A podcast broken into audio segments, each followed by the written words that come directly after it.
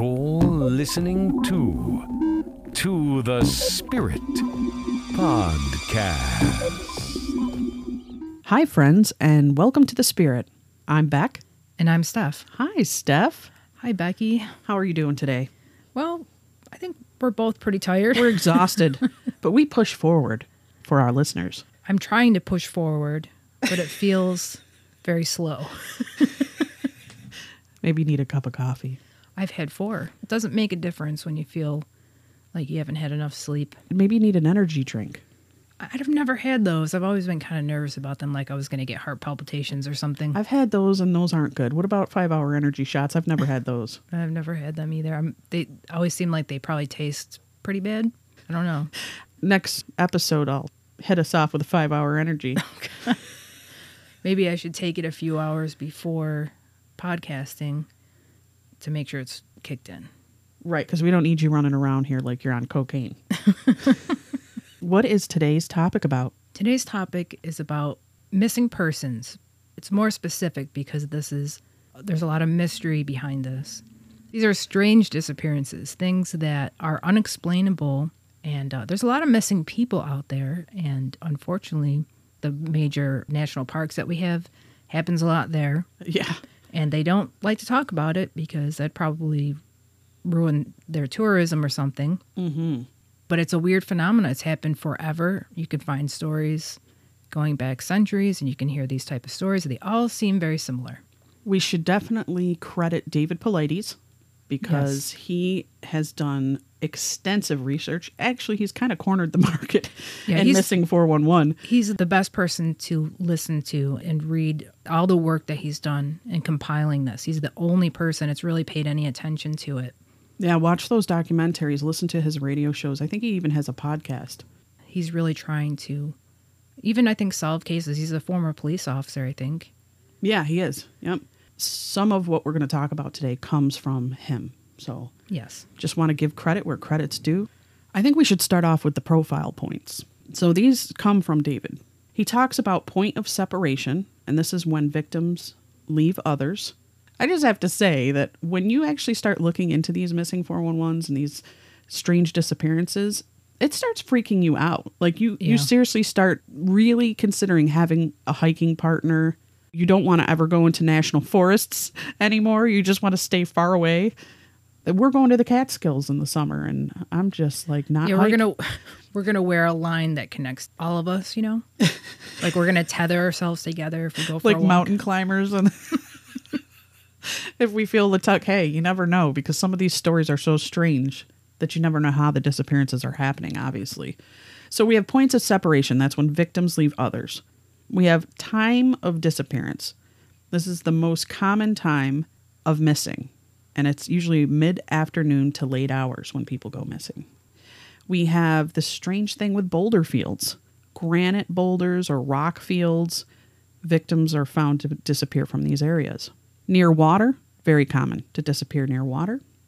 Weather events, that's strange. I mean, this appears to be a weather incident in close proximity to the time the victim disappears or when the search starts. So that ranges from dust storms to full blown blizzards. Usually, people with disabilities or illnesses, oftentimes obvious or subliminal illness. Canines can't track. They're bringing in tracking dogs, bloodhounds, and they can't pick up a scent. That's a common profile in 95% of the case documented. How can that be that 95% of these cases that they can't catch a scent? That's I know these dogs are trained, but if it was my beagle, I'd give him the scent, and then he'd start going crazy looking for it, and then he'd find a chicken wing. Yeah. or a hot dog that got thrown on the side. found an area previously searched. So usually the bodies are found in an area that have been searched dozens of times, or not only just the bodies, clothing and items associated with that person that went missing. So again, now we come into missing clothes, clothes, shoes removed, clothing or footwear, even when hypothermia has been ruled out. When they do find the bodies, they find them in strange areas, strange positions, and there's no hypothermia when the coroner does their autopsy. Wow. Unknown cause of death. The coroners cannot determine a cause of death if the victim has been found. And geographical clustering. This is an area between 3 and 70 people in each cluster that go missing. And this is all around the world. But primarily, it looks like the biggest clusters are in the Pacific Northwest. Yep. And that's where all the Bigfoot, biggest Bigfoot claims, I think, are out there too. Right, which they think might tie into this. I don't It's know. scary. I don't know. Can you imagine being thrown over a shoulder of a Bigfoot and run, picks you up, throws throws you over his shoulder, and then he's running through the woods, and then But he tear, tears you apart like you're. Uh, Yeah, but don't you think they'd find like hair tufts and stuff? I would be ripping his hair out as he's running through just the leave wilderness. it, leave a trail. Yeah, of yeah. tufts. Bigfoot hair, just follow the Bigfoot hair. People, they disappear. They're found in the middle of berry bushes. And this is from David Paulides. And he says they go missing while picking berries, and some are found while eating berries. The connection between some disappearances and berries cannot be denied. Life is already full of anxiety as it is, and this literally adds. When I think about any of it, it literally feels like uh, I can't breathe. Yeah. Just the thought of this stuff. Listen, when life gives you lemons, take them and don't go pick berries. you know, the thing that freaks me out, Steph, is some of these stories involve, well, actually, a lot of these stories involve disembodied human feet. And many of them are still in their shoes. They wash up on the shores of Washington State I've and British heard that. Columbia with alarming regularity. Some come in pairs and some don't. There's even been stories where they find the shoes of the victim. Mm-hmm. We're going to say victim because I just don't think these people are, this many people are just wandering around off and just missing like this. Yeah. So they find the shoes of the victim, and then inside the shoes are the pants that have dropped down into the shoes, almost as if they were pulled straight up and their clothes just dropped right off them, Wow. which would be kind of a Alienish. yeah. Yeah. To me, that's the only thing that makes sense to me in this. Bigfoot or aliens, interdimensional. Maybe there's been a contract with the ETs and Nixon, and he said, "You guys can come and take the people from the national forest and do whatever you want with them, as long as you don't do it in the major cities."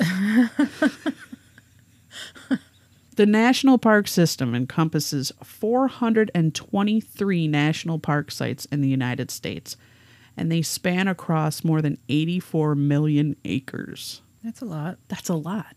It's a lot of parks. Mm-hmm. Some of the parks Yosemite mm-hmm. National. Park, okay.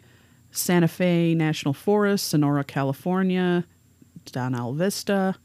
You know, the Park Services, like you had said, they conceal the true data on how and where the people disappear and how many have actually been found because it would, quote, shock the public so badly that visitors' numbers would fall off a cliff. Because of this, they're not releasing this. No, they don't. They don't want it known. I feel bad for the the families. I mean, it's you think that the families would really be putting the information out there to expose, you know, the victim families, you know. Mm-hmm. But uh, you don't really hear much at all. You don't. You, you hear that someone's missing, and it seems that if it's a high profile, if it gets real popular, like Natalee Holloway, they definitely spent years talking about her. I don't know anything about Natalee Holloway. She was the one missing in in Aruba, Oh, okay, yeah. and uh, they sus- suspected that Joran van der Sloot did it. Mm-hmm. And he's in jail for murdering another person right now. She got a lot of attention, and that went on for years. You know, she was missing, and they never found her body. But they're pretty sure she was murdered, and they're pretty sure it was probably him. They've never been able to really prove that. So you see, there's certain cases that get a lot of attention. There's a lot of missing persons in inner cities. You know, when you think of minority people, black people, Hispanics, there's a lot of missing people even in inner cities. They get no attention No. Whatsoever. Well, that's. I think that's going to be more sex trafficking. Yes, yeah. I think when you're getting out into the wilderness, Yes, it's a different type talking- of missing. Yeah, we're talking maybe more of a paranormal missing. Now, the stats from 2018, the experts believe about 1,600 individuals mysteriously vanish each year visiting parks throughout the United States. While many reported missing are found, it is estimated hundreds remain missing. And that was in 2018. So I don't know, you know, we're in lockdown. I don't, obviously, those are going down, those numbers. yeah. Let's go a little off topic, but still on topic. Did you know that Sri Lanka has one of the world's highest number of disappearances, with between 60,000 and 100,000 people vanishing since the late 1980s? I read that when I was researching this, and that was a, a, a new thing for me to know. And I was like, holy cow. Those disappearances seem to be coming more politically charged and motivated or hmm. armed opposition groups that are coming in and doing that. But that's a that's a big stat. Do you remember growing up and having the milk carton kids? Yeah. They don't do that anymore. You can go to Walmart and see them on the wall. Do you ever see them on the wall? They have like a poster. I've seen them not in every Walmart, maybe, but the one out where I live definitely has it. And you'll have about 20 kids up there. And uh, I was surprised. I'm like, what happened to all the milk carton kids? I'm like, if, were any of them solved? Because did anyone really pay attention? You look at it, you're going to school, and, and you're a little kid, you're drinking the quart of milk. And looking at some kid got kidnapped and it's kind of a frightening combo of like eating your lunch or you're a little kid at school and I never saw him on the court. I only saw him on the half gallon. oh on the half gallons Yeah. back to life back to reality in february 1977 24 year old man named stephen kubacki was cross country skiing through the snow near lake michigan once he reached the edge of the lake He took off his skis to sit down and rest. When he got up to leave, his own tracks were gone, and he became lost. The last thing he remembers was walking through the snow, feeling numb and exhausted. He blacked out. In the blink of an eye, it was spring. Whoa. He was lying in a grassy field in the middle of a forest, wearing clothes that weren't his. Sitting next to him were a stranger's backpack containing running shoes and glasses that did not belong to him either. He hiked to the nearest town and asked a local resident where he was. They told him he was in Pittsfield, Massachusetts, 700 miles away from where he had been skiing. Wow. His aunt and father lived in Pittsfield, so he knocked on his aunt's door. His family was in shock, hugging him and asking where he had been. Kubacki had been missing for 14 months. That is crazy. Yeah, when Kubacki had first gone missing, the search team found his poles and skis at the edge of the lake. There was only one set of his footprints leading toward the water, but none walking away. They could only assume he drowned himself in the freezing lake. He had been missing for so long, everyone assumed he must be dead. The official explanation is that he had amnesia. But it's weird Come because he- there's no prints of him walking No, away. if, no, that's really and amnesia. You couldn't survive like that with no shoes on. Yeah. And they said that the other explanation he was wandering in a fog state. So this guy's skiing across in snow. Mm-hmm. At some point, he leaves the skis and the boots behind, which means he's in socks or barefoot. Yeah. Walking to the lake where the footprints stop, no footprints that lead out. Yep. They assumed he drowned himself. 14 months later, right? He wakes up 700 700, miles away. across the country and he's in fine condition. He's okay. He's healthy condition, you know? Yeah. He's in different clothing. He's got a backpack next to him. What logically could that be? The only thing you can think of, I mean, obviously, you know, because of we have we talk about the alien, Yeah. because he got maybe sucked up into the alien. Maybe the aliens had clothes and shoes from other people they kidnapped. and That's they're what "Oh, I'm we're saying. Gonna this has to be. back." You you'd have to be crazy to not think that's alien. Yeah, especially especially not having any memories of anything. I'd want to do a regressive therapy, you know, type of therapy to see if you, you could pull out any memories. Like, how can your mind just shut down for 14 months? It, it just can't. Sorry. And he would have some serious uh, hypothermia, or his feet would be frostbitten. Yeah, I no, none of this makes sense. Their explanation is not good enough for me. But more for to the story. just that after this he he earned a degree in linguistics before he went missing but he was so fascinated by his own case that that he went on to earn his phd in psychology he wanted answers about his own disappearance and yet he still couldn't find them Wow. but that's an, a case where the person is found a lot of these people are, are not found but when they are found it's very unusual too In January 2019, that's not long ago, a three year old boy named Casey Hathaway disappeared near his great grandmother's home in rural North Carolina. Temperatures dropped below freezing, and rain blew sideways. Three days later, the boy was found alive, entangled in briars a quarter of a mile from where he went missing. How does a child travel 4,000 feet in elevation in his bare feet in two days? A three year old. Yeah. They're getting picked up. They got to be getting picked up by something. By something, yeah. But the question is the ones that don't come back, or the ones that do come back and the bodies are found Yeah. in strange, you know, some are dead, mm-hmm. some are alive. Very few seem to be alive. I have a story from a Redditor that I found. Her name is Marcy Stalling. She wrote this, and I thought it was interesting. She says, I'm quite familiar with David Paulides and his work regarding missing people. It is mind boggling once you get into it, and the whole missing 411 experience has happened in my life. I have written about my brother's mysterious disappearance from Mesa Verde National Park, Colorado on June 9th, 2013. Honestly, that is all there is to tell. He went on a hike and never returned.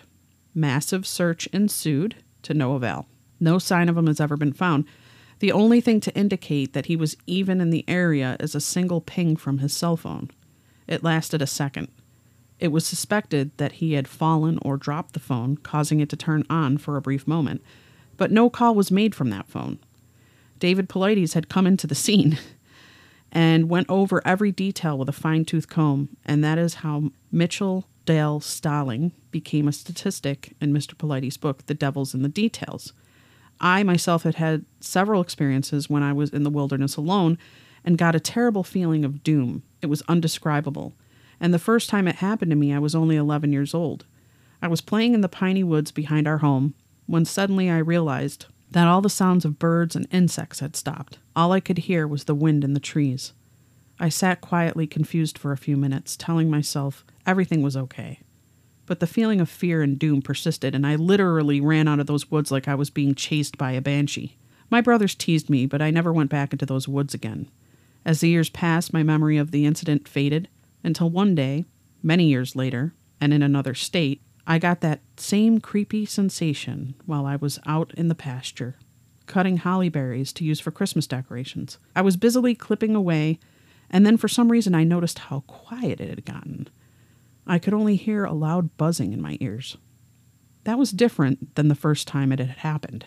But the memory of that long ago afternoon in the piney woods of Georgia came to my mind. I was standing there, scared out of my wits. And over what? There was no visible threat against me, yet the fear was real, as real as if it was in the pasture full of devils dancing around me. And something told me to remain calm and to walk, not run out of there. With my heart pounding in my chest, I fast walked to the edge of the pasture, pulling a wagon full of hollyberry cuttings. Once I reached the edge of that pasture, I still had to go through another one to get home. And in that second pasture, I took off running, dragging the wagon along behind me. I didn't stop until I had passed my brother's home and was near my parents' home. The buzzing noise in my ears went away and things were normal at the house. No paralyzing fear, plenty of birds singing, and the chirp of crickets was plain as day. I don't know what scared the tar out of me those times. I had been in the wilderness alone many times, and only twice did that fear and doom overtake me. And then another time, something similar happened. But I wasn't as fearful as the first two times. I went for a hike on the Petroglyph Trail in Mesa Verde and one year anniversary of my brother's disappearance. He disappeared while on this trail, or while on the Spruce Treehouse Trail. I noticed as I hiked alone on the rugged trail blazed up by the mountainside that it was awfully quiet. I couldn't hear any noises at all except for the wind in the trees. I noticed the absence of birdsong. I walked past a place on the trail that smelled strongly of cat urine, very strong cat urine. I knew there were all kind of wild animals in the mountains, wild cats and bears especially. The hair on my neck stood up, and I felt fear creeping in as I stood quietly and looked around the trees and the rocks that surrounded me. A wild cat could easily be hiding, stalking me. I hoofed it up that trail, trailing fear behind me. I made it safely out of the mountains, and once was enough for me. I have no desire to go back. I refuse to go into the wilderness alone anymore. The third time is the charm, and I had to stop reading missing 411 books because they got to me. Case after case after case of people who were vanishing mysteriously, my brother being one of them. It just bogged me down after a while. I hope we find answers to the mystery someday, and I'm determined not to become another statistic. There's been an edit, 92320. My brother has been found. He was found at the bottom of a canyon approximately five miles from where he had been last seen. An off trail hiker discovered the skeletal remains and looked for ID. Found a wallet containing a Texas driver's license and a social security card and a credit card, all in my brother's name. The coroner said it appeared that he had sat down beneath a tree and died there. No signs of injury, no broken bones, no head injury. We will never know for sure how he died. His remains were intact, his clothing was still on the bones, even the shoes. He had cigarettes and a lighter with him, as well as his cell phone. At last, we will bring him home to be buried on his property under the big oak tree where he always said he wanted to be buried. The end of his story brings more questions, but those questions will have to settle down while I grieve the death of my beloved brother.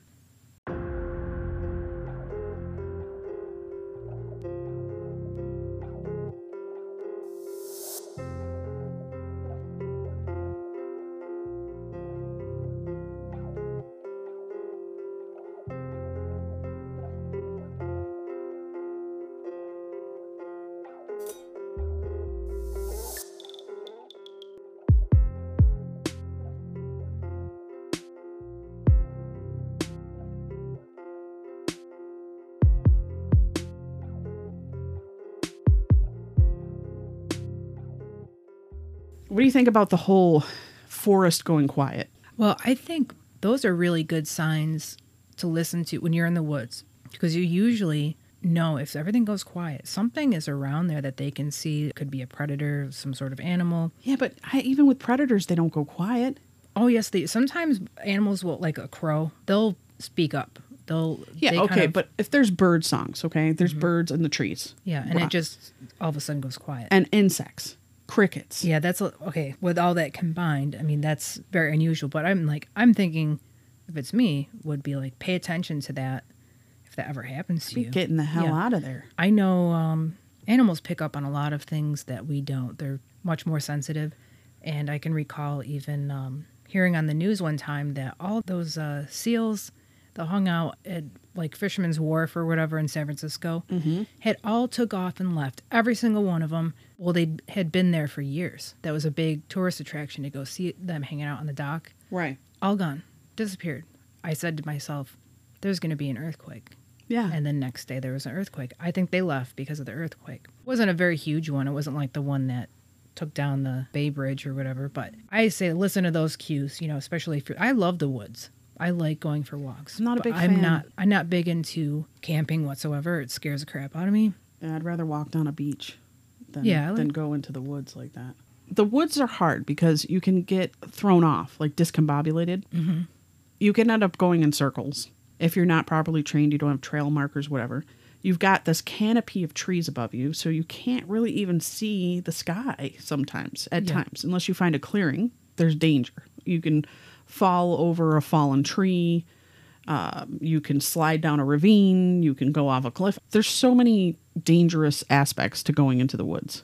Yeah, I'm not a big fan. Like I've I've been to Yosemite and it was just a a day visit and it's beautiful there. I mean, but it's high altitude. I couldn't breathe whatsoever. It was so high altitude Yeah. that I was gasping for air.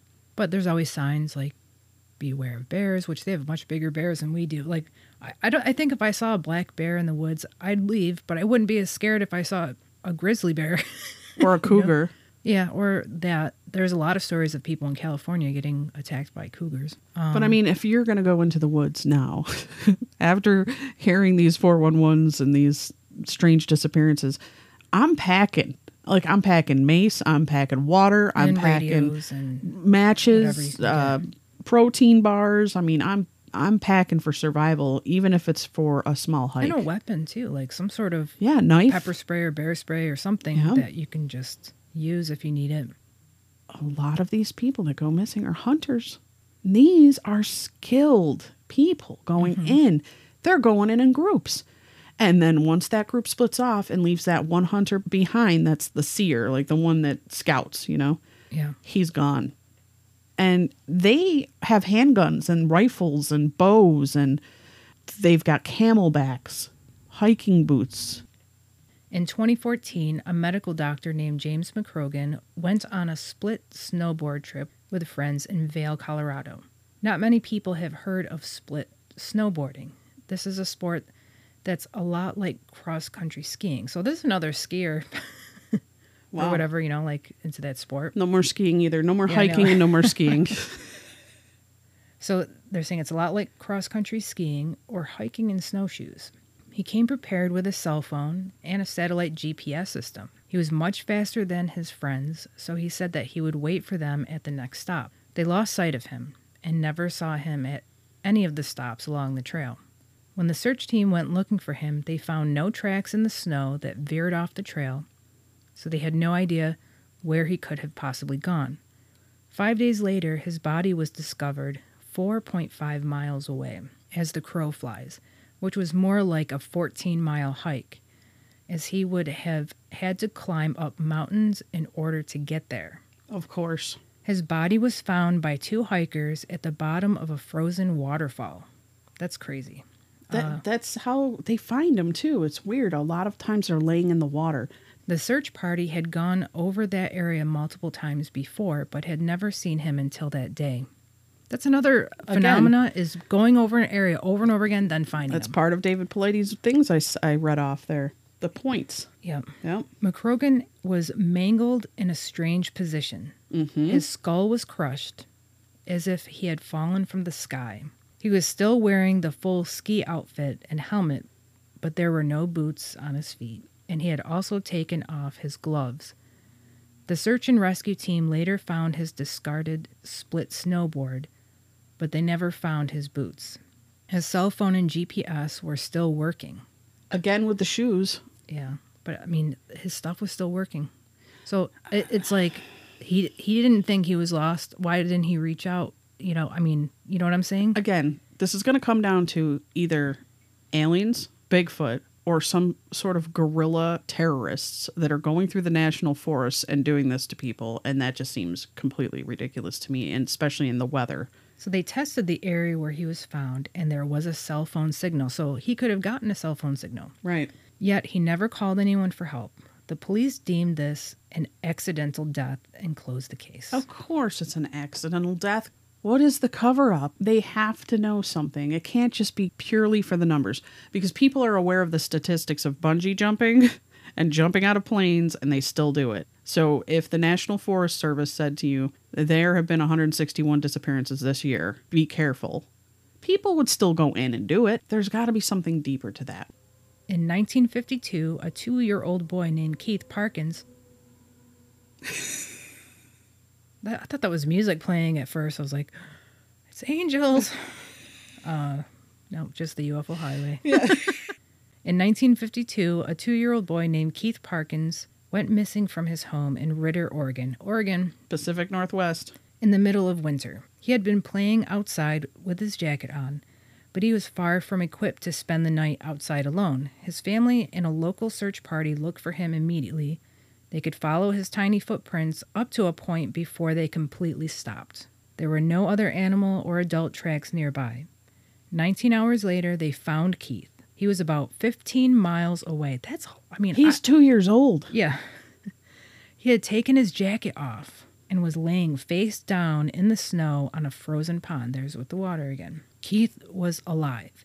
When they asked him why he had run away and how he survived, he said he didn't remember. And uh, I guess Les Stroud, if anyone knows about him, he's um, was it Survivor Man? I don't know if that. He's I like don't- he has a survival show, and he would spend the night in the woods. He's actually had a Bigfoot story himself. He really is an expert outdoorsman, but he, I guess, there, he was doing a segment for the Missing Four One One documentary, and I think I just watched that like when it came out. It was on Netflix or something.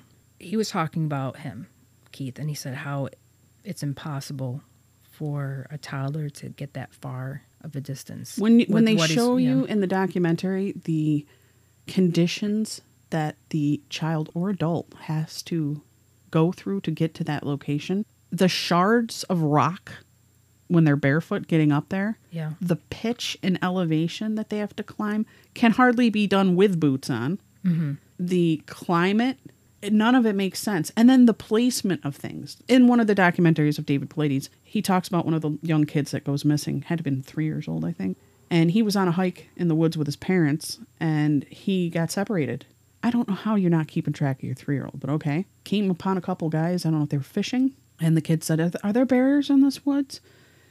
And the fisherman talked to them and didn't even, again, didn't think this is weird. This little three year old is by himself, but okay. He, he wanders off. Cut to his clothes, uh, his shoes were in perfect condition, not even weathered after a couple years that had been there. There was no signs of weathering on the Yeah, sneakers. that, they're- should be covered in leaves or something. You know, like, and the last location of where they they had found I don't know if they found the body I can't remember but there was a Rubik's cube Hmm. that was weathered there was no um colors on the cube but what was a Rubik's cube doing up in this forest area in this incline and this pitch it was just so strange and when Paulides tried to hike up that yeah, the aliens gave him something to play with. yeah they did here you go kid it's a Rubik's cube it's too much man it's too much that's more fearful to me than I don't know. What do you think's scarier? Being pulled away by aliens and possibly either being killed or released with no memory or a bear attack? I don't know. You They're both very scary. I, I would say if they erased my memory when I came back, I'd be fine with that. If you come back. If If, you you are come not back. dropped into a stream naked, dead. yeah. And who knows what was their last images. I mean, they're hiking around picking berries and mushrooms in the wilderness, and all of a sudden they're naked and rotting face down in a stream, but they didn't die from drowning. Yeah. And they didn't die from hypothermia because it was And the middle of they're July. Not eaten. It's not like, you know, if it was an animal, they'd be eaten a bit, you know? You would think that's another weird thing too. And sometimes they recover the bones and they'll recover like a skull under a tree and then it'll be in pristine bleached condition. And then they'll find scattered remnants of the rest of their body, but they don't find the feet. What is up with the feet? Aliens have a foot fetish. They do, clearly. It was Father's Day weekend, 1969. Six year old Dennis Martin was at Smoky Mountains National Park with his brother, father, and grandfather.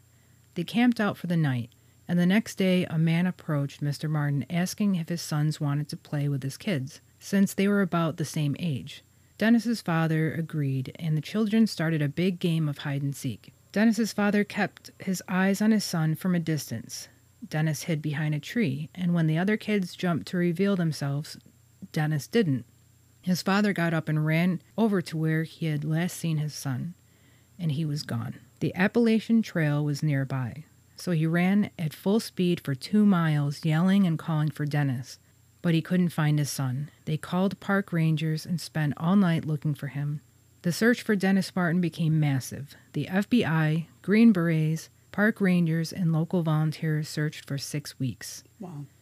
The only thing they found belonging to Dennis was one shoe and one sock. They never found a body. Paulides conducted interviews and dug through files with testimonies. The Key family had been camping in the park that same weekend, and they asked park rangers where they could go to see bears. They were told where to go, and when they arrived, they reported hearing a scream.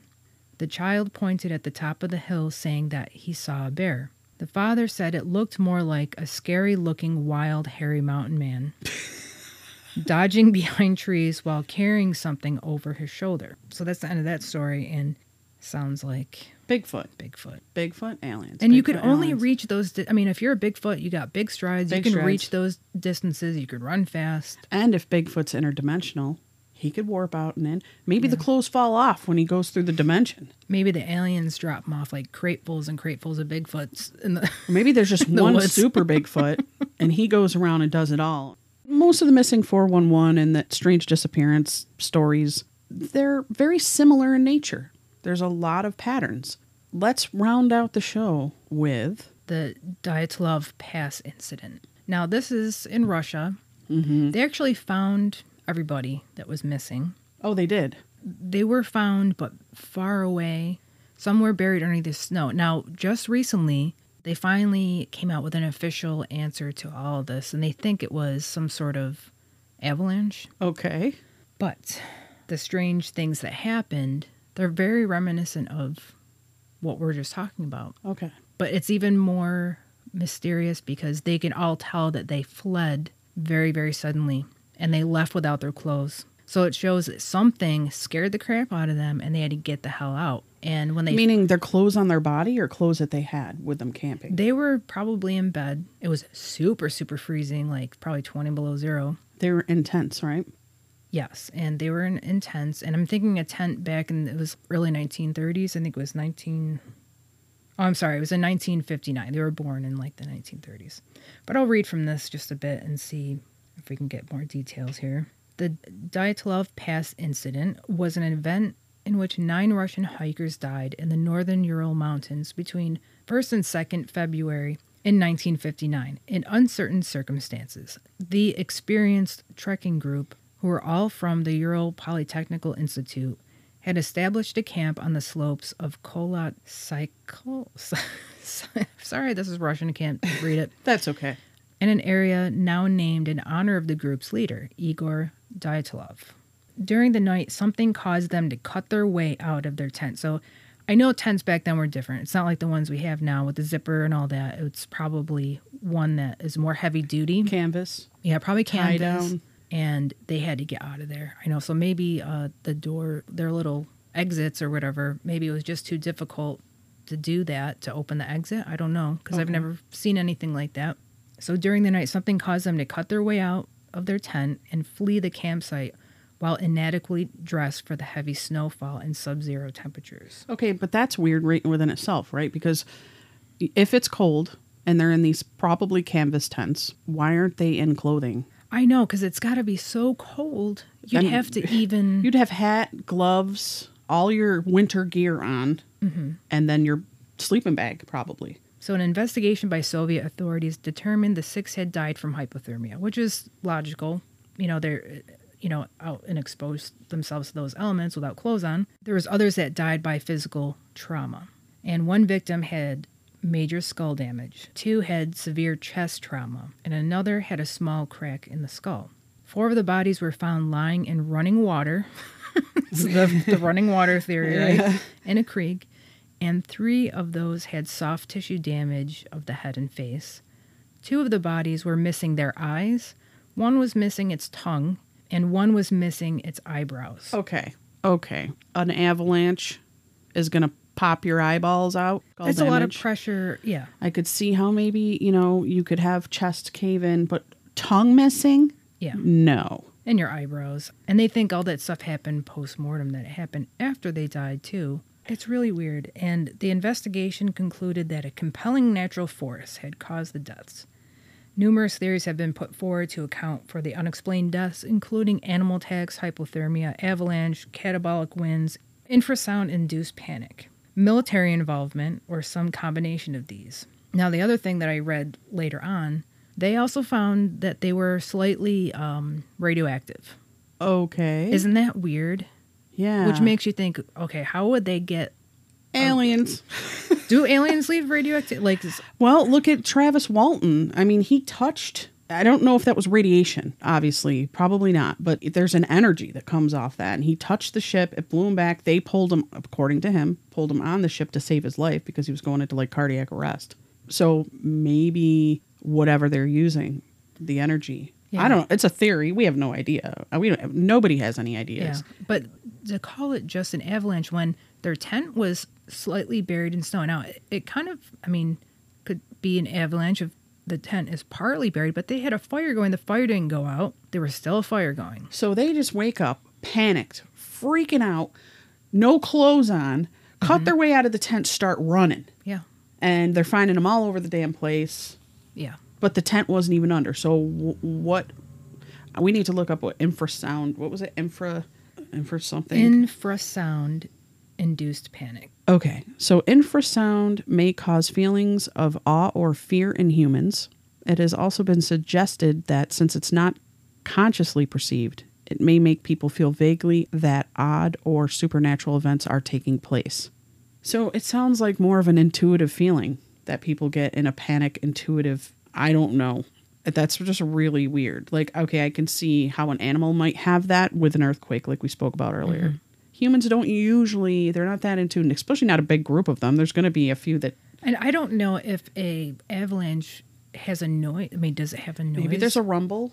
You You know, know, maybe there, maybe what causes the avalanche? Maybe there's some sort of seismic activity. Uh, but look, but if they're sleeping, too, like was that the best way was to run an avalanche? You know, I don't know. I don't, I don't know. What the well, the tent didn't even get buried. They could have stayed in the tent, Yeah, and the fire didn't go out. Yeah, It's it's, very weird. It's very very weird. It said that uh, it took more than two months to find all of them, but at that point they were under like thirteen. Some of them were under thirteen feet of snow. That's a lot of snow. Yeah. Three of the four were better dressed than the others, and they were signs that some clothing of those who had died first had been removed for use by the others, which doesn't make any sense either. No. If- does not make any sense. No, because if they were hypothermic, they would have been hot. They would have been feeling hot and stripping their clothes off, now Yeah. trying to take clothes from other people to stay warm. Theories are all backwards. They're all kind of crazy. If one of them had survived, they could have maybe explained everything. Yeah, just one. Yeah. Just one of how many were in the group? I think All it was right. nine. And there was a woman in there too. Well, friends, that's about it. That wraps up our strange disappearance episode. If you'd like to get a hold of us, you can shoot us an email at to the spiritpod at gmail.com. Rate and review us on Apple Podcast or Stitcher. I'd like to do a shout out to William Haney, leaving us a message saying he absolutely loved the topic of reincarnation and he loves our podcast too. Thank you, William. Thank you. Thanks for being a listener. Uh, Thinking Out Loud said, Thanks for posting this conversation. This, again, is in regards to our reincarnation episode. Little known is Joseph Smith, founder of Mormonism, taught multiple mortal probations reincarnation. The church split when Brigham Young went west. The members who followed Emma Smith and the family, RLDS, maintained the belief. I was raised RLDS Mormon, and I absolutely believe. Wow, so we have a Mormon believer in reincarnation. Yeah, I had no idea about that. Thank you for that, thinking out loud. Thank you, listeners.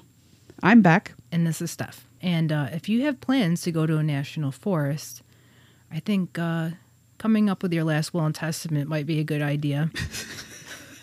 Bye, guys. Bye. to the spirit podcast Supernatural science. aliens. of ghost, ghost, ghost, Psychic. mystic spirits. Divine source. heaven The dead. It's magic, magic.